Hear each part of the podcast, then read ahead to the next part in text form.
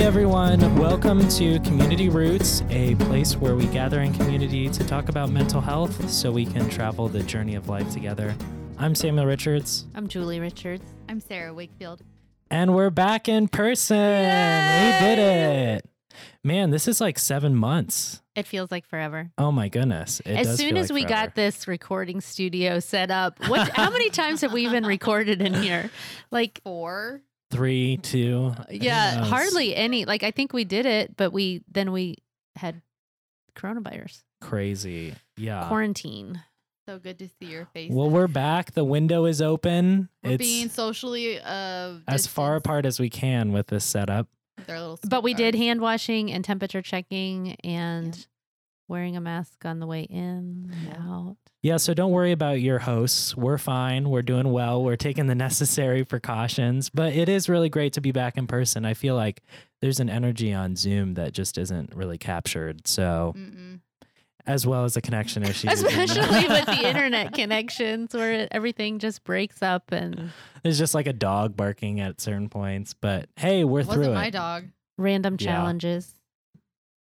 Which shout out to everybody who's trying to do school online and business meetings online and therapy online.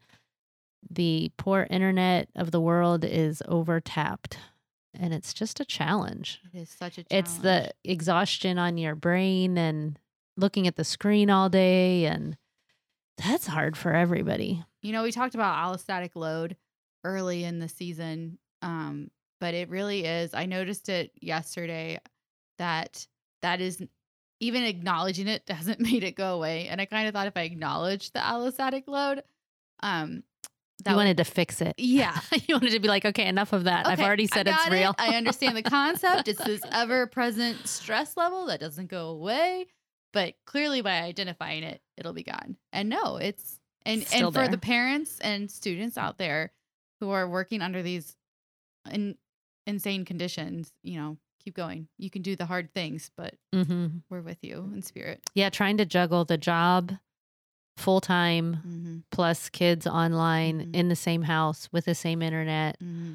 with all the schedules that conflict. That is some hard stuff. Yeah, I actually think this is the longest I haven't been staring at a screen since coronavirus started. I'm just kidding. I know. I kind of want to pick up my phone now. Yeah, did right. Anything happen? Yeah, we'll have a phone break every 10 minutes in this episode for everyone to just get their itch scratched. Uh, we're all becoming dependent on. There you go. That's a great segue. Oh. Mom oh. did it. Oh, Look at that. So this so week- organic. Yeah, this week we're actually going to talk about codependency and kind of what it is. You know, it's a buzzword. We've talked about that. It's a buzzword that a lot of people will talk about codependency, but it's hard to actually figure out what it is. So we're, we'll go over that. And then we'll also talk about some healthy habits that we can do in order to kind of mitigate that codependency that we might be feeling in our day to day. Sounds good. So I like looking through the lens of Pia Mellody, which we've mentioned many, many times on our podcast. Um, Pia Mellody talks about codependency as emotional immaturity. So basically, we don't really have a strong sense of self, of who we are, and we're not able to really differentiate or delineate who I am from who you are. And so it gets all tangled up. And so I start to feel the energy of everyone else's feelings. I start to, I don't have the boundaries to take care of myself first. I'm more um, concerned about taking care of everybody else. I'm more concerned about what they think. All my energy is going out. Julie, would you say that you talk a lot about the different states of being like the um the adolescent, the I fr- I can't- I'm blanking on all of them right now. It's like we haven't been together in so long. You're getting rusty. I say adaptive, but I don't think that's right. But Functional adult, Yes. wounded child, adapted adolescent. would you say codependency is prevalent under um the other two, the younger two versus the older two, or the older one, the adult? So the Functional functional adult adult would would would have emotional maturity. Okay. Yeah. And then the emotional immaturity could come in the form of um, the wounded child or the adapted adolescent. But I think, like, based on what you know, we were also talking earlier about the idea of a continuum for a healthy connection that is also in Pia's mo- model. And she talks about um, on one side, it's more disengaged, which technically, like if we think of boundaries, our boundary episode, that adapted adolescent is walled off. Like they're very protected. They don't want to um, connect. So they're they're disengaged. hmm So they're more disengaged. I mean, officially, according to that boundary spectrum. And then with no boundaries, it would be more enmeshed, which would be the wounded child. Yeah, so for those of you who don't know what we're talking about, um, I will post something on the uh, show notes that will actually go over. It's a graph called Healthy Connection, and there's kind of spectrum from unhealthy to healthier to unhealthy again. So I guess it's one of those uh, horseshoes. And on one end, you have disengaged, on the other end, you have enmeshed. And so I would like to kind of take a step again and kind of re go over this idea of codependency because I do think that there are a lot of different people, as everybody's like, oh, don't be codependent, or we're using those bu- uh, essentially buzzwords to describe another buzzword, codependency. And so maybe to clarify, we've talked about before codependency is kind of on that enmeshed side where the boundaries are fuzzy like mom said the it, it's hard to differentiate between what is me and what is you and what's my identity and what's your identity And my energy is all going into really taking care of somebody else. So the whole idea of the oxygen mask on yourself first is not um for someone who's codependent is I'm making sure everybody else is okay. I'm really worked up about what they think and what they feel and how this affects me. And I think it's what's underneath that is an insecure sense of self or I'm going to feel valuable if I take care of everybody else. I'll be needed, I'll be wanted. And so there's a sense of I don't have value and worth just for being me. I don't know who I am in my own sense of self. I'm more so connected up with somebody else. Yeah, you know, th- I think that there are a couple. I, I like taking, I think often I think of these things through like a lens of my partner, right? But instead, taking this to apply to any relationship. And maybe some real world applications are both like, we mentioned this in a, a prior conversation, like somebody who gets lost in the relationship, somebody who their whole identity becomes the other person's likes and dislikes.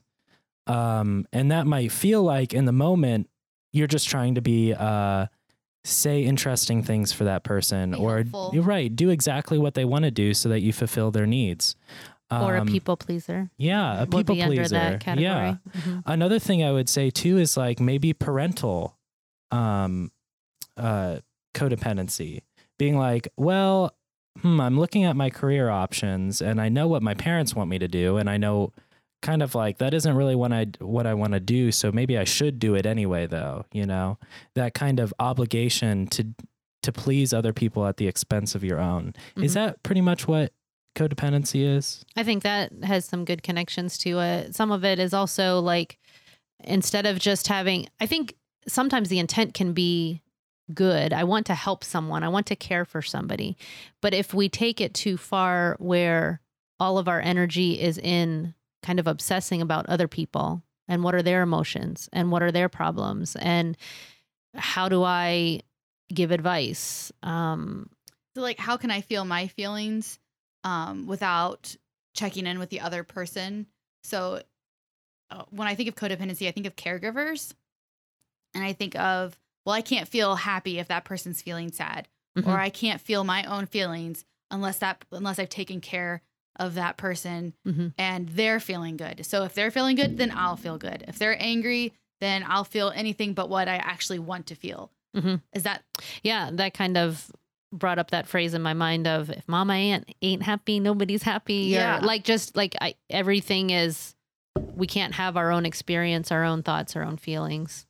They have to be dependent on the other person. Okay, I'm gonna take a quick time out. Uh, let's. Uh, I'm just gonna write down the time, 28:41. You can write whatever you want. I also bumped my So, Julie, something else I was thinking of that Samuel had mentioned with regards to parental relationships is also the reverse of a parent living. A lot of times you'll hear vicariously through their children mm. or deriving their self-worth from their child's engagement with them and only feeling valued if that other if this child re- returns the love that that this parent is giving um and if the parent doesn't see that love being returned then they become resentful they become angry and upset is that another form of codependency Yeah, I think so. I mean, we've talked about it kind of as an abusive relationship because it's a role reversal that Mhm. my needs are getting met through my child. mm-hmm. So whether it's my self esteem that I feel more valuable as a person because they are a reflection of me, that's entangled and enmeshed and um, not healthy. I also like that we've taken some time to explain it because I think it makes it more clear a codependent relationship where both people are codependent on each other and how the arrow still is going one way instead of being like that double sided arrow that you're both giving each other what you need. Like it's just one person is always just thinking about the other person, the other person's just constantly thinking about the other person. And that probably involves like complete enmeshment, uh, if you refer to the graph again, like just kind of never spend any time with anybody else, like constantly worried about their own, somebody else's window of tolerance, I guess, or all sorts of things. Because for a while, for me at least personally, codependent relationships were hard for me to grasp, you know? hmm Like if both people are getting what they, you know, but I guess they're not getting what they want, they don't have aut- autonomy. I think that's the key point Mhm. is that there's no secure sense of self. It's like an insecure. Um, I have to. I'm only okay if you're okay. Is kind of what you were saying earlier, Sarah. Like I can only be happy if they're happy because I'm too nervous of what's happening between us if that's not secure. in the book um codependent no more um do you- Melody Beattie. thank you Mhm. melody beattie she talks a lot about codependence with regards to addiction Mhm. um and even um being con- the being concerned that if you're the caretaker of somebody who has an addiction if that person gets healed or not gets healed but goes through the healing process and um goes through um recovery. recovery thank you Mhm. Then that person's going to lose some of their identity, their identity as this caregiver, their their hold on this person, and through that person, that addiction becomes important to them. Mm-hmm. Yeah, like a caretaker that they are just trying to meet the needs to be important, to be valued, to be wanted, to be needed. Okay, what about temporary codependency? Like somebody is sick, so then you're their literal caretaker. Like, wouldn't there be a brief I think period that's of a codependency? caregiver. Like I'm giving care is appropriate. Hmm. I don't think of nurses. I mean, I Like guess- caretaker would be more uh, of like I am taking something, it's meeting my need. I'm not Mhm. giving care for the purpose of helping support you as a functional adult who's someone is needing support is valuable, important. That's like a good, healthy thing. If they genuinely need help, it's okay to ask for support. That makes us interdependent. Hmm. Yeah. Okay. So what? What? Let's say, for example, because I think it's important to hash out, not necessarily a specific example, but anyway, essentially, you're out hanging out with your friends, and your child texts you like, "Hey, I'm like homesick and I'm not feeling super well. Can you bring soup? You know, and come home and comfort me." And so then you're kind of at an impasse. Like, what do I want to do? Like, what would I do, or what would be best for the other person? And I mean, my go to was I want to help the other person. But is that codependency at that point? And is that healthy codependency because it's brief? Like, hey, I've been throwing up all day. I really need some help. Like, that's a brief codependency as opposed to, I don't like connecting it with being a healthy codependency. I don't think that that's possible. It's more of I am giving you support because you need it. hmm, And that's healthy. maybe there's a different scenario for a, a child parent.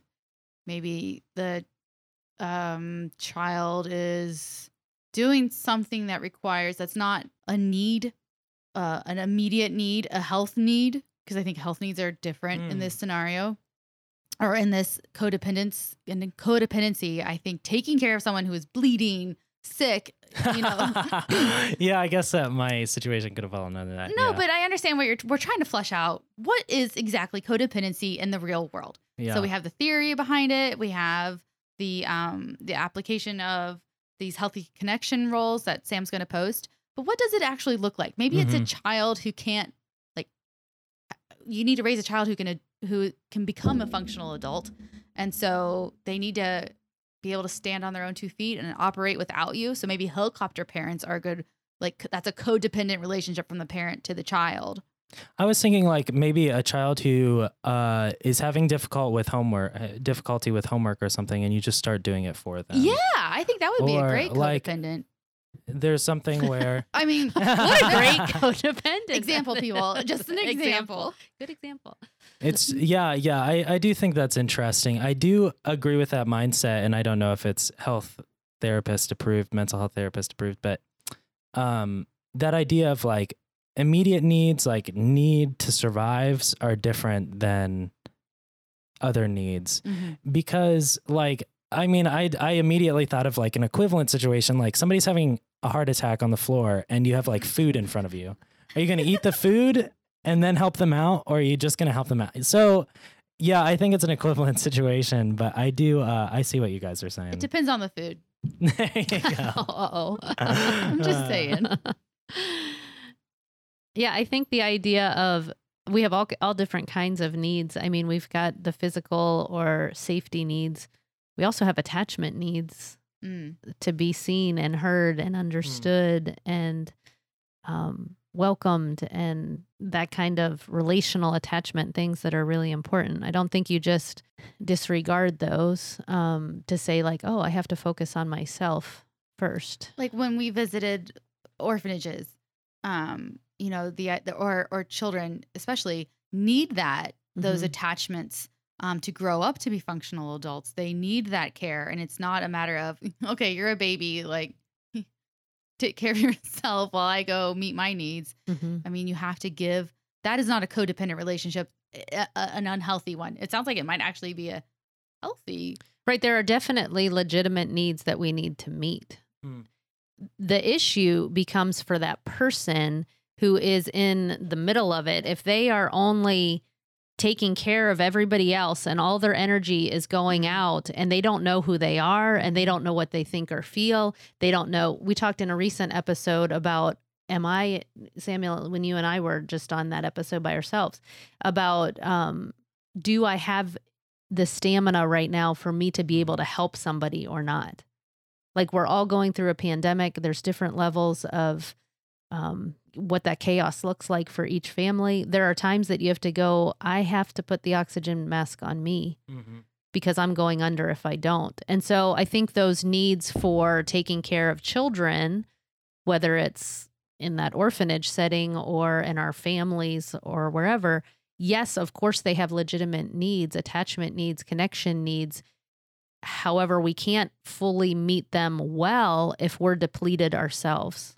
Yeah, I do think that We have to factor our me, yeah. yeah, we have to factor ourselves in is another way to say it. Of like, okay, I have to make sure that I my self-care is really solid, that I'm getting sleep and nutrients and some social engagement with people that can be um, life-giving to me too. Because if all I'm doing is pouring out, we've kind of talked before, I think, about the idea of you can't give from an empty cup.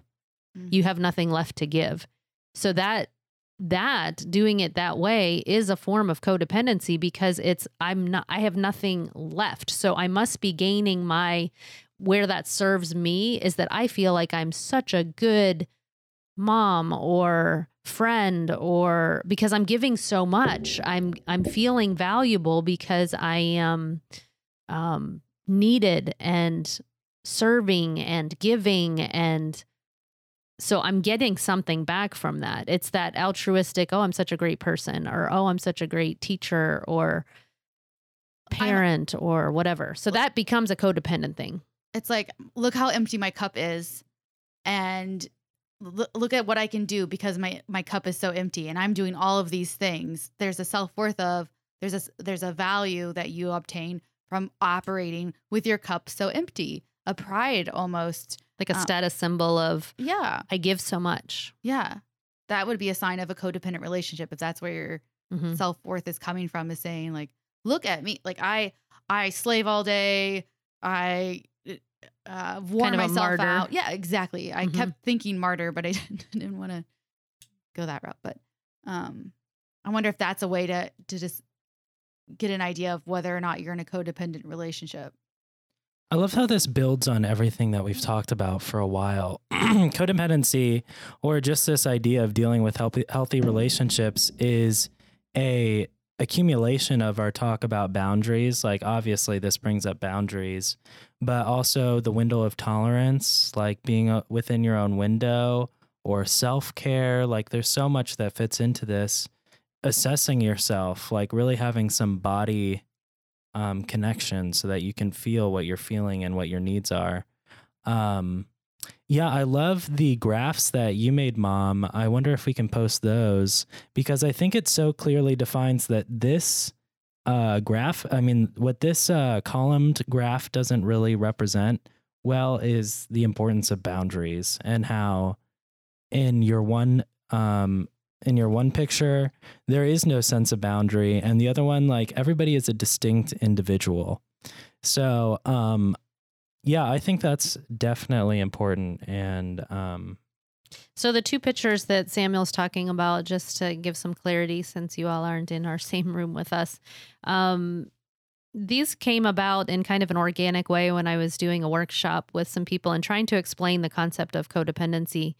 And if you're in the middle of a tangled up, there's no clear boundaries, my energy's all going out, um, what that ends up creating for you is a lot of exhaustion and feeling tangled up, losing energy, um, feeling enmeshed. You might have different thoughts of, like, why is my life not okay? Why isn't this working? Um, I can't do this. I can't keep this up. Um, being angry or irritable or caretaking, um, having guilt and pressure, like I have to keep doing this. It's crazy making because I don't know where I am in the midst of that. I'm kind of lost. All I'm doing is pouring out and nothing is coming back in. So I don't have a, a strong foundation.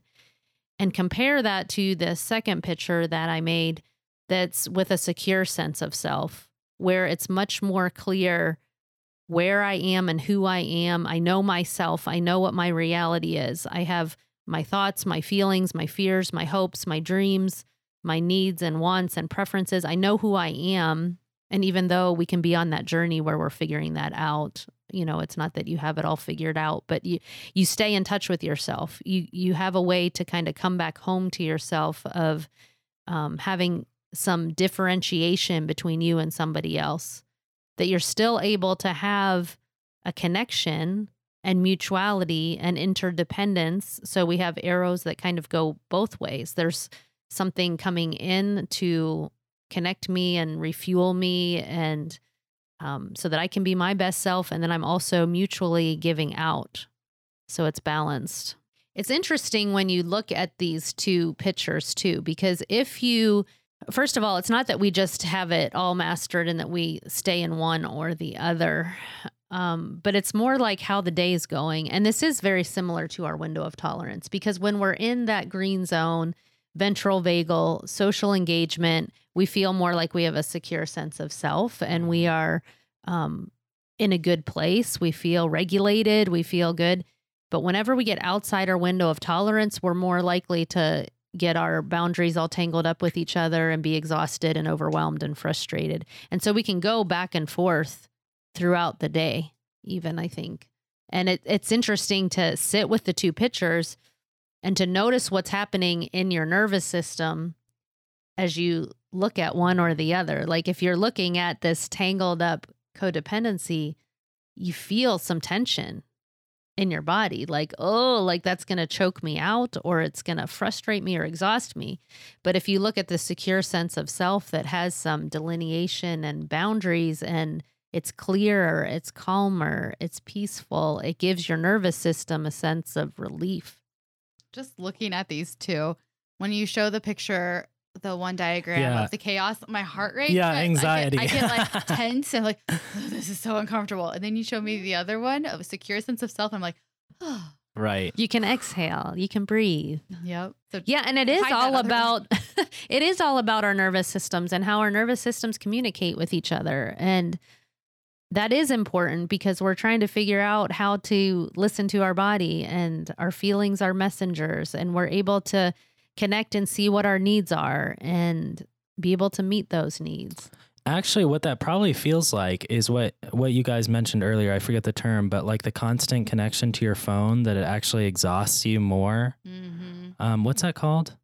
The allostatic load. Yeah, I think so. That's a that's a stress. That's a stress level, right? Oh, Isn't that a constant Mhm. stress? Well, Get I know. right, I I know that we feel it whenever we have our phone on us because those Yes. notifications. Yes, no, you're right. yeah. You're right. We did talk about that in the same episode. So if you go back to one of our first episodes about coronavirus and the allostatic load, it was one, Mhm. two or three into, maybe one or two into it. But we did talk about that constant curiosity, like being aware of like the ping. Like, Yeah. I get the ping? You're hyper aware of your phone. Mhm. And I think that the same, I feel a similar thing with codependent situations, like where Mhm. you're actually thinking about something else. so You're actually like hyper aware of what somebody else is feeling or thinking. And um, that's just what came to mind. Um, another thing that came to mind is whenever you're talking about buzzwords, I was thinking of another buzzword that might work because I think it might be in terms of black and white, but maybe roles. Uh, and you can confirm or deny this, but I just kind of had this thought if somebody kind of says, like, oh, well, I'm their parent, or like, well, I'm their like son, or I'm their partner, Mm. you know, like, and it kind of obligates you to do the next thing, you know, because you're so focused on your role uh, rather than your individuality. Is that like when we introduce ourselves and we give, you know, where, where do you work? Like you say your name and then you're like, oh, well, what do you do? Yeah, your like, identity's yeah. tied up in that. Is that kind of where you're going with Yeah, yeah. Or to say like introduce somebody that like this is my girlfriend. And so Mhm. the role is then like the girlfriend, you know? And then you behave as the girl, like, Yeah. you're like, oh, my, I must be the girlfriend, which has this caretaker Yeah, yeah. association Who's something. reliant on somebody else. Like Yeah. there's a person who has a girlfriend, Yeah. you know? And so then you're reliant. And I don't know if I'm just like over analyzing these terms, but I I could like see it. I could see like the roles inserting like a black and white mindset of like if you view let's just stick with that partnership Yeah. role as like well you know as as a girlfriend you know i need to be supportive and present Mm-hmm. but and it doesn't really take your emotions and feelings into account you're just thinking about your role like i need to be present and here instead of does that make sense It does tie in, I think, why I like the word partner. And I know Mhm. you use that when you discuss your relationship with your um, significant other. It is a partnership. right And I do think that gives that person autonomy. So maybe if you can't describe your significant other without using or by using the word partner, maybe you are in a codependent relationship. there you go yeah Just love, kidding, you're not. I do love the word partner for that reason because it's like we're partners, you know, it's not a hierarchical thing. Mm-mm. But and I also think of the Wild West, so it works both ways. Like Do you say partner? we're partners. but I was just thinking about different like buzzwords that could my uh, kind of put us in that place. You know, I'm going through dialectical behavioral th- therapy right now, so that is where my mind is going in terms of black and white. Um, the word should being like a trigger word, I can also see being in, used in terms of like a codependent relationship. Like I should be there or I should be helping them out, you know, like putting yourself into kind of this, well, you have to do it or you don't have to do it. My therapist once said, sorry, Julie, just really fast. You shouldn't shouldn't all over yourself. Don't shit on yourself is what yeah, I'm saying. I've yeah. heard that a lot. Yeah, so more of a codependent kind of helping is going to feel like an obligation Right. or being a compulsively I need to do this instead of feeling like I have a choice in this that I can factor myself in, which I think is an important distinction. I also uh, maybe going over this last question that I like that I've been using recently in order to um, boundary myself, which is what does my body want or what does my body need right now? And if I'm feeling pulled in a ton of different directions, then I can't take something else on, you know? And so being able to ask myself that question before I'm like, yeah, sure, I, I can help with that or I can do that. Just asking, taking a second pause and being like, well, what is my body asking for right now? Mm-hmm. I think that's important because it's kind of like your sense of home or knowing yourself, of coming back to that groundedness of my secure sense of self. And like you said before, I can't really help someone if I myself am drowning. Mm-hmm. If I can't breathe, how can I put the oxygen mask on you? Mm-hmm. For sure. It's definitely something I've learned in my relationships through therapy and the new relationships I've formed. It's mm, taking, I'm not trying to be mean to the other person or to say, no, you're not important to me, but I have to take care of myself. I have to put that oxygen mask on. And if I don't, the results are way worse. What I'm finding with my own relationships is if I don't take the time to take care of myself, it ends up far worse later on.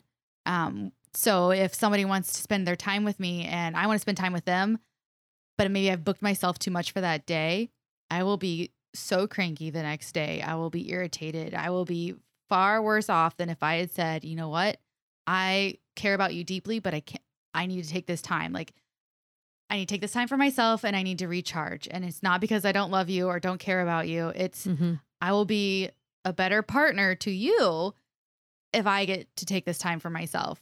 Um, or Sam, you were talking about, you know, checking in with your body.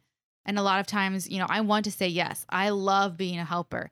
If I can give you like whatever you need, then I will do it because I've gained some self worth out of. That's not healthy, but I've gained some idea of self worth. I'm glad you clarified. Um, out of Otherwise, people will be like, "Oh yeah, I should do that. Yeah, Like, I should help do that just like Sarah does." no, don't do what I do. Um, but I do check in with my body. I have to. I have learned check in with yourself. Can I take this on? Can I say yes to this? And does it come from a healthy standpoint? Like, do I maintain that same sense of functional adult, or am I slipping into well, I'm going to do this so that they feel so that I feel like they like me, or so that they show that they like me because I could really use that affirmation from them, even though or because I can't even tolerate that they would be upset. yes, Like that would be a boundary issue. If what I do isn't enough, I have to do more because they'll be upset.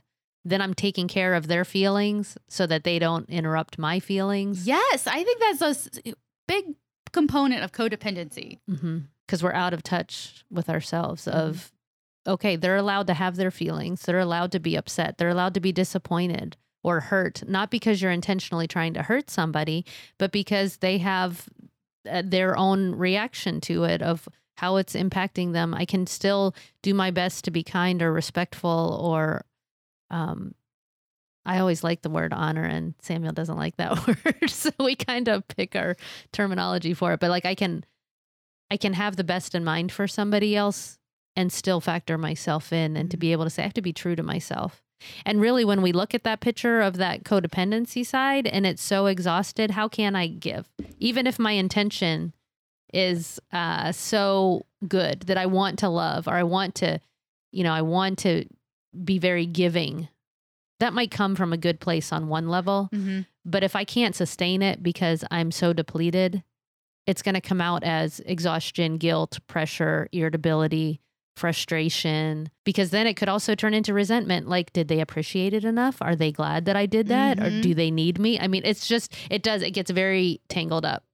So I thought it would be good for us to talk a little bit about, like, as we're kind of maybe segueing into a different part of this, is like, how do we be more mature emotionally? How do we be more functional adult? What are some things that we can focus on instead of just what not to do, but what would it look like to be healthy in this?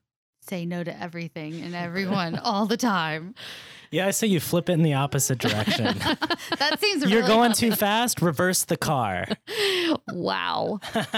You've taught us well, Julie. yeah. Oh gosh. We're and in we've listened to every episode. oh dear. no, for sure. You know, we have been kind of teasering. Now now how do you kind of get in that place? And I I do think one listening to community roots going back at our old episodes. But seriously it really does bring up that idea of window of tolerance boundaries being able to hold up one hand over your heart and the other hand extended. Taking a deep breath i think is almost key to my recentering Mhm. that the first thing I have to do is kind of like clear my head and just make a decision then as opposed to I'm in the moment, pick, pick, pick, you know, Mhm. can you help me or not? Can you can we do this real quick? And it's just I need a breath. I need to check in with myself first. Mhm. Is it too much to ask yourself or question your motives? Ask yourself, well, why am I? What's Doing this? driving this? Yeah. Is Mhm. that, is there opportunity to do that? I think it's a fair question. Like, what's what is motivating me to do this? What drives? What's underneath this? Hmm. Another piece of this that you know you're listing out a lot of good things from previous episodes. Self care is essential. You know, we don't have to go into a a big explanation of that in this episode right now. I know that people in general, when I sit with them and talk about self care, there's almost this look of like disappointment or frustration. Like, really? That's the answer? That doesn't help. I can't do it. I'm not sure it's going to get me anywhere. And I'll even say sometimes, like, it feels like it's you're drowning and you have a spoon in your boat that you're trying to take out the water so you don't go under. It's like, how does that even seem like it'll work? But whenever people come back to me and they're in a better place and they're feeling better, I can pretty much guarantee you if I talk to them, they've changed their relationship with themselves. Mm. They're taking better care of themselves. They have more self respect, more self love, and they're able to see all the different ways that they're doing the self care, the very things that they thought like were frustrating or why do I have to do this or they resented it. It's like they've shifted that relationship to prioritize themselves. You will feel better when you're taking good care of yourself. You will see a difference. It takes some time, a little bit at times. It does feel incremental Mhm. when you take those first steps of identify of identifying self care um, opportunities. I think I'm someone that I feel it pretty close. Like I feel it in the day to day. Um, just the other day, I had a bad day, and I was like, "Why was today so hard?" And I thought back, and it wasn't really any instance. Like I didn't have any deadlines. There was nothing really stressful. And I was like, "Well, I didn't eat until noon, and then the next time I ate after that, it was like a cheese stick at like 3 p.m. Like so, I just wasn't getting any nutrition, and my body was on Mhm. starvation mode, and I the next day I kind of restarted. I mean that night I tried to I was like, well, I'm still going to eat healthy, but I don't want to like just overload and then just go to sleep grumpy. But the next day I kind of rethought over some of the things that were really annoying me and really getting under my skin and I'm just like, hey, things happen, you know? And it's a, just a night and day difference between the difference between getting food at the right time and not getting food at the right time for me was a switch. mm, Mhm. So I definitely do think that it can help in really big ways, like pulling an all nighter and then taking a test the next day as opposed to having the correct amount of sleep. Like it might seem incremental for, I guess it could also be incremental as well, especially if you've been pulling five or six all nighters and then you just get sleep that last night. But just how important, important and immediate I think self care is and not shopping because I know we're talking about self care a bunch now anyway.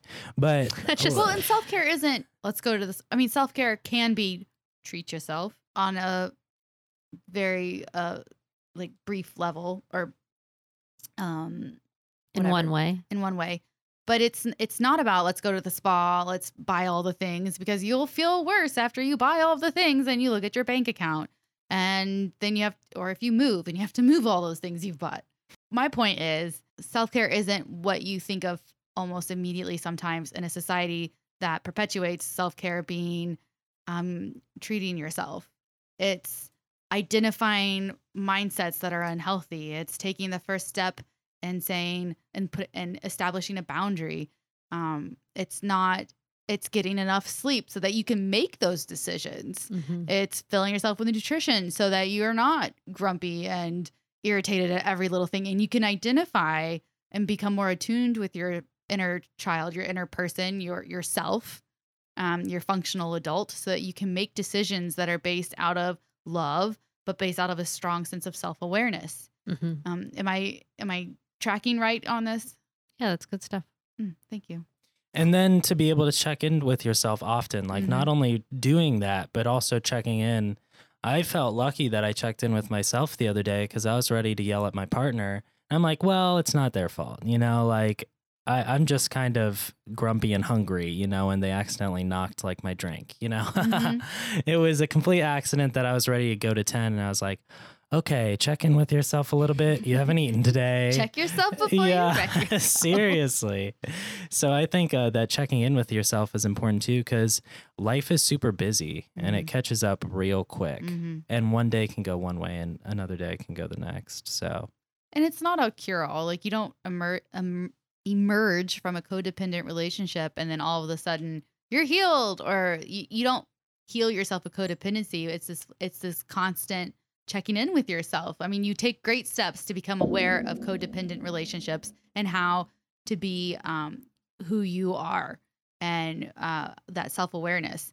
But it does take constant um, reminders constant check-ins. I mean here's samuel or like wa- a muscle, like just yeah uh, yeah. exactly. Developing that muscle is always a good analogy i think. And i think i just Uh, what's coming to mind for me as we're talking about this for just a moment is to say that even whenever you feel so depleted and you feel like i can't do anything when people are really feeling very heavy and low say with depression or completely overwhelmed in a panic and anxiety it's the small things. If you can find some sense of agency to do just a little bit that becomes very powerful because it's the mindset that's like when we're in kind of a negative spiral of I can't do it, it's too much, it's not going to help that we're just will continue to spiral down. But if we you know attempt to make one small step, Mhm. one small moment and then build on those from there, it will help. But circling back around if we can. I wanted to mention uh, the work of uh, Sharon Martin.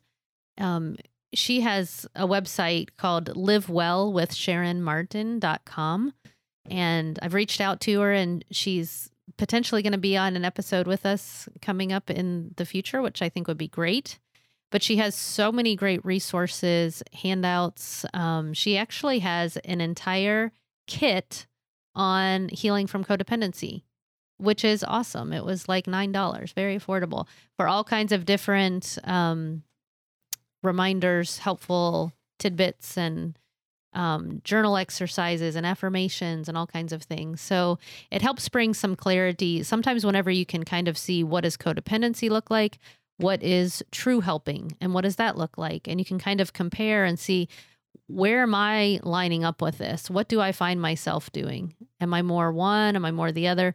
And where can I, where do I need to like make some adjustments where I might be sliding too far into something that's codependent? So, just for some examples, like if we're able to consider other people's needs and your own needs and your own limitations, and that's balanced, you're in a you're in a good place with that. If you have um, boundaries and you can be flexible and respectful and you've got a, a healthy distinction of yourself and others those are all going to be healthier relationships and not uh, codependency there's also um, the idea of what kind of self-talk like how do we talk to ourselves do we have things that we're kind of drowning in with feeling like everything's my fault. I'm worthless. I shouldn't be having needs. I shouldn't spend time or money on myself. Um, it's not that important. I can wait.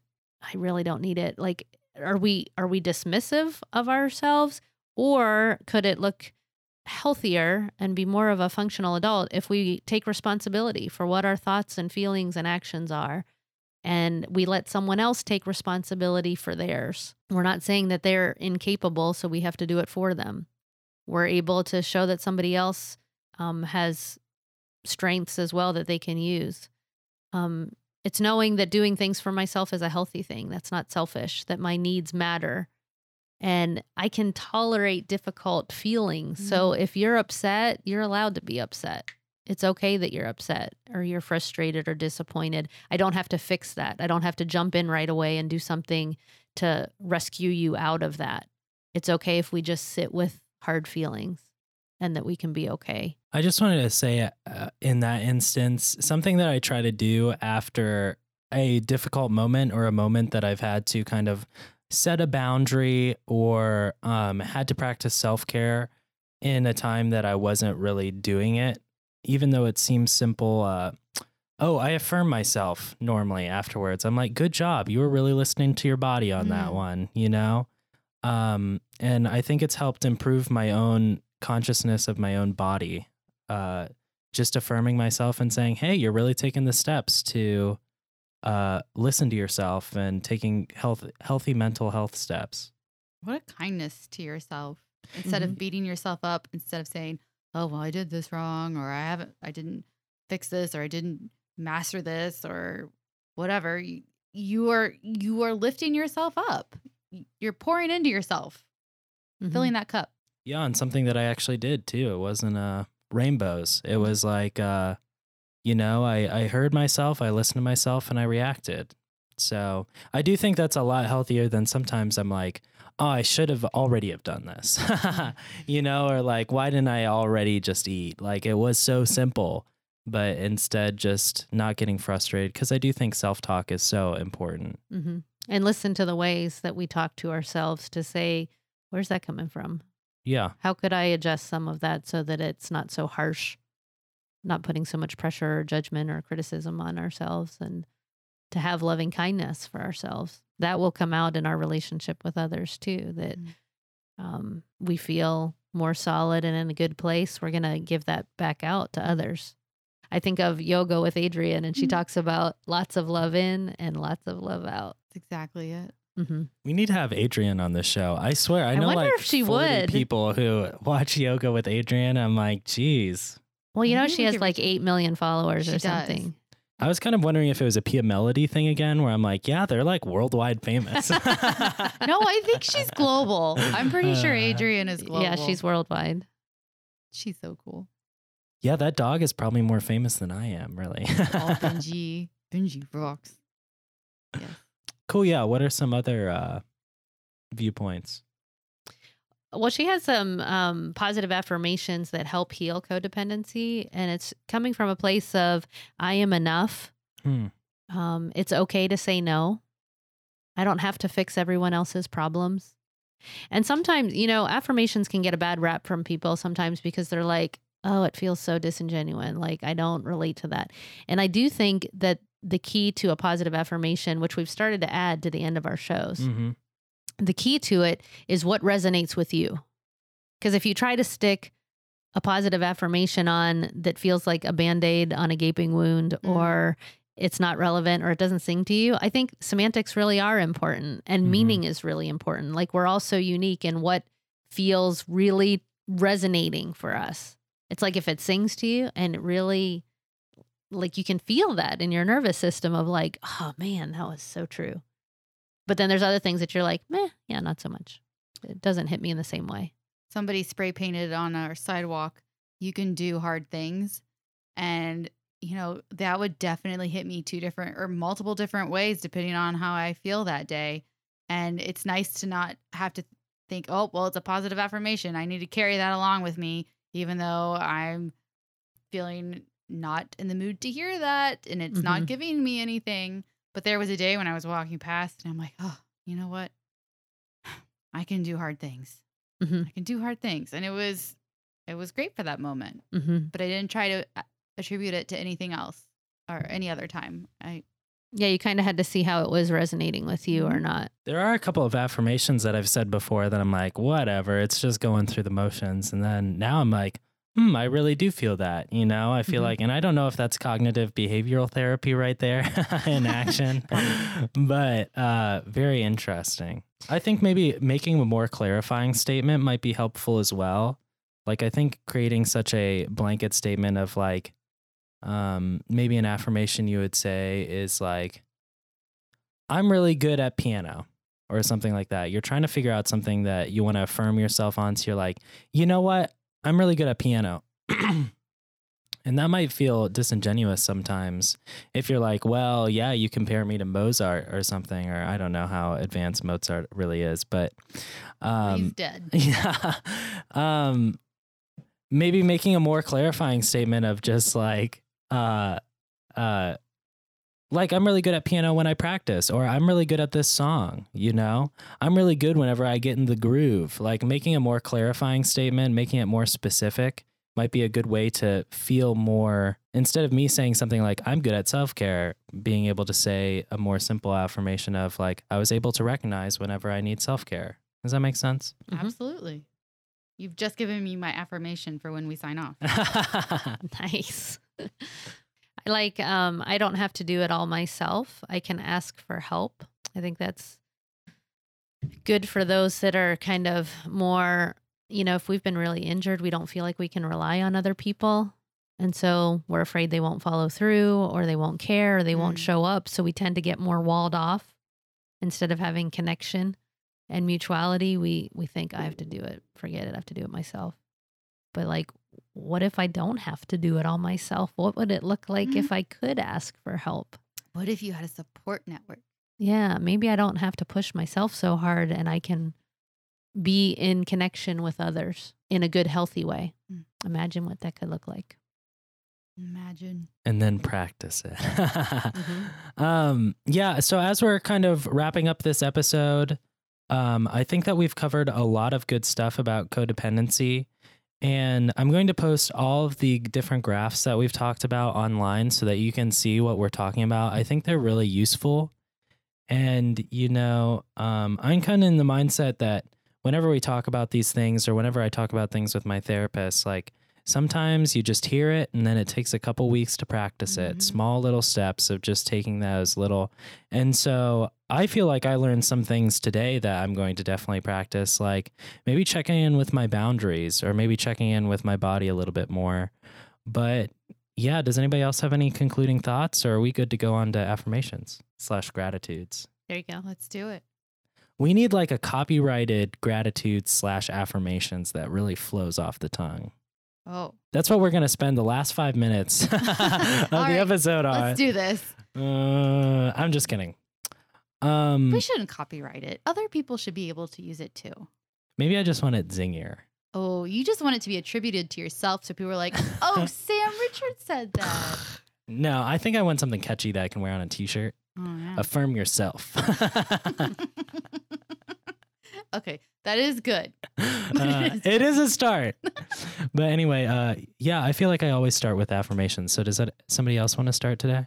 I can start. Yeah, you said you were all ready. I'm curious what you came up with. Um, it's something that I think is attributed to a, uh, quite a few people, but one of my favorite um, singers, Karin Bergquist from Over the Rhine, apparently has this motto of comparison is the thief of joy. Mm. And I think she got it from Theodore Roosevelt, but who knows? Everybody gets something from everywhere. But I have used this throughout my, since I've heard this, um, as I um, measure myself up, or if I start to measure myself up against another person. Um, and I try just to remember this comparison is the thief of joy. So I can compare myself to Mozart as a piano player, and I will forget all of the fun, all of the contentment and the joy I felt playing the piano. Um, or if I, as a, an equestrian, you know, I can compare myself to the greats and say, oh, I can pick out all of the pieces that I need to work on and how I failed at this and I didn't do this. Or I can relish the moment that I have sitting on the back of a horse and participating in this activity. There's always going to be room for growth. I can identify with that, but um, I'll never experience the the pleasure and the joy and the um, and take in and fill my cup if I'm constantly um, measuring against someone else. Now follow up with the, follow that one. now, who's going to follow that one? Ah, Samuel. I'll, I'll go. Mom's delaying her time. I'm going, hmm, I got nothing. No, uh, you know, I'm really grateful for. I'm going to go gratitude route. I'm pretty grateful for the relationships I have during COVID 19. Like, Mm. it's crazy who, like, who I've found for supports, who I've kind of reached out to. So I'm really grateful for my network that was different than I thought it was, but it's still a great network. And so, you know, I'm feeling really content with my social life, which is something that hasn't really been the case for six months. So, um, I guess like I'm also affirming myself that I'm glad I recognized that my social life wasn't really living up to par. And so taking actions to uh, change that was a good um, like assessment of my own mental health. So boom, double. Follow up that one. I'm going to give you a COVID high five, which is an air high five. Nice. Ah. hmm. Gratitude or affirmation? Or both? It's like a better version of truth or dare. It, It is actually, isn't it? Yeah, because it's a win-win. Both Yep. of them are good. Which do you want to go with?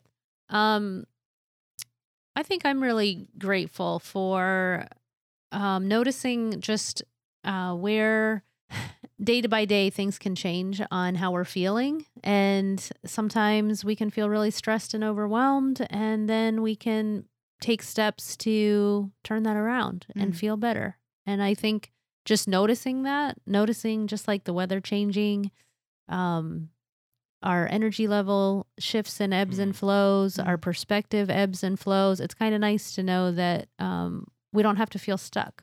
Hmm. So I think I'm just noticing the difference of that ebb and flow and change and um that's a good feeling of like if we can stick with it and and keep putting forth effort and good things to make good investments in our time and energy um that it's it's invested well. Maybe that's my affirmation then that comes out of that invest well. Invest. Let's well. invest well. Sweet. Okay, everyone. Well, thanks so much for joining us this week. I'm so glad to be back in the swing of things. Uh, hopefully, we'll be recording together uh, next time. Um, but you know what? Who knows? Uh, uh, I'm I'm fingers crossed. We're still gonna have to do community. I mean, off the beaten path remote. So don't worry, Zoom. We'll still be paying your premium fees. but sweet. Thanks everyone for joining us. It was so great to see everyone again. Um, uh, we'll see you in two weeks with an off the beaten path. So awesome. See you then.